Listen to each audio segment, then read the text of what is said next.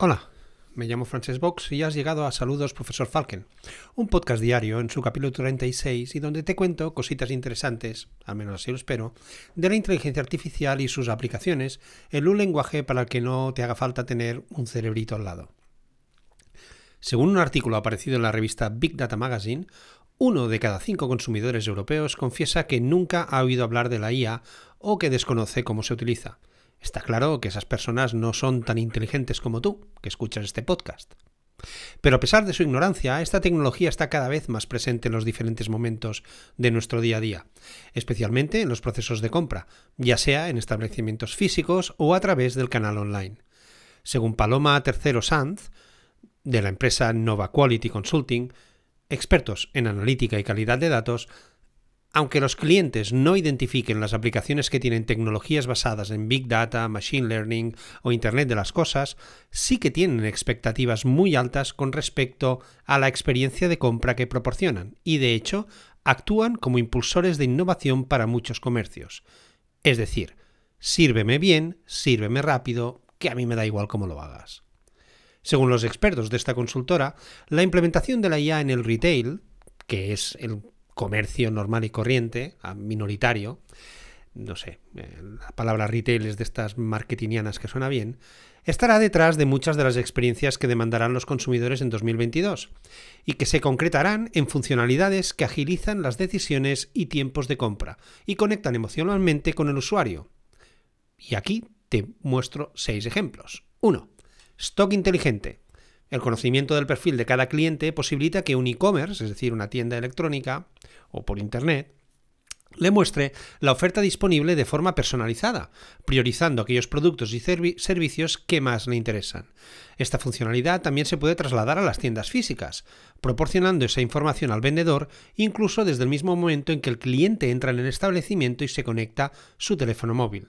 Recuerdo un caso que comentamos aquí hace unos cuantos episodios, en el de un supermercado en Estados Unidos, que cuando entrabas y tu móvil se y tenías la aplicación del supermercado, se conectaba a la wifi del supermercado, iba analizando tus compras pasadas, anteriores, y si había algún producto que habías comprado con anterioridad que estaba de oferta, te mandaba un mensaje.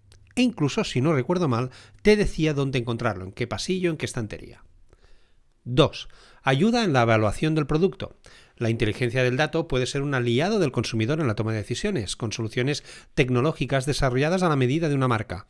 Es especialmente interesante para productos y servicios en los que influyen muchas variables en su elección, como tecnología, seguros, viajes, vamos, el rastreator de toda la vida para comparar seguros, pero con inteligencia por detrás.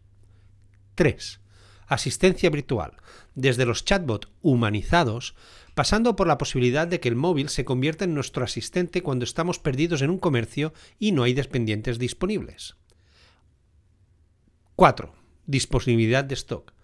Ese mismo asistente informará al cliente de manera instantánea, sin esperar a ser atendido por un dependiente, de si hay disponibilidad de una talla o de un modelo en concreto en el establecimiento en el que se encuentra o en qué otro punto, en qué otro comercio puede encontrarlo dentro de su entorno más cercano. 5. Venta cruzada. Siguiendo en esta línea, el asistente no solo ofrecerá información sobre precios y modelos, sino que también será capaz de proponer productos alternativos o complementarios, adaptados a los intereses y necesidades del usuario, aumentando así el ticket medio. 6. Logística sostenible. El consumidor, poco a poco, empieza a ser consciente de que el transporte de mercancías está adquiriendo unas dimensiones nunca vistas y que eso tiene un gran impacto medioambiental. La optimización de rutas, el agrupamiento de envíos, la reducción de entregas fallidas, son aspectos que valorará positivamente y que pueden mejorarse de forma notable gracias a la IA. Como ves, esto de la IA es como el no-code, no es una moda pasajera y ha venido para quedarse y ampliar territorio. Y hasta aquí la IA píldora del día. Me han comentado que estaría bien que intentara emitirlo al menos en una franja horaria, porque un día sale por la mañana, otro por la tarde. Y bueno, de momento voy a intentar hacerlo por las mañanas, aunque hasta que no cree el hábito esto será como el podcast de Rodinger, que está publicado y no a la vez. Hasta mañana y acordaos de ser felices hoy, ni que sea por un ratito.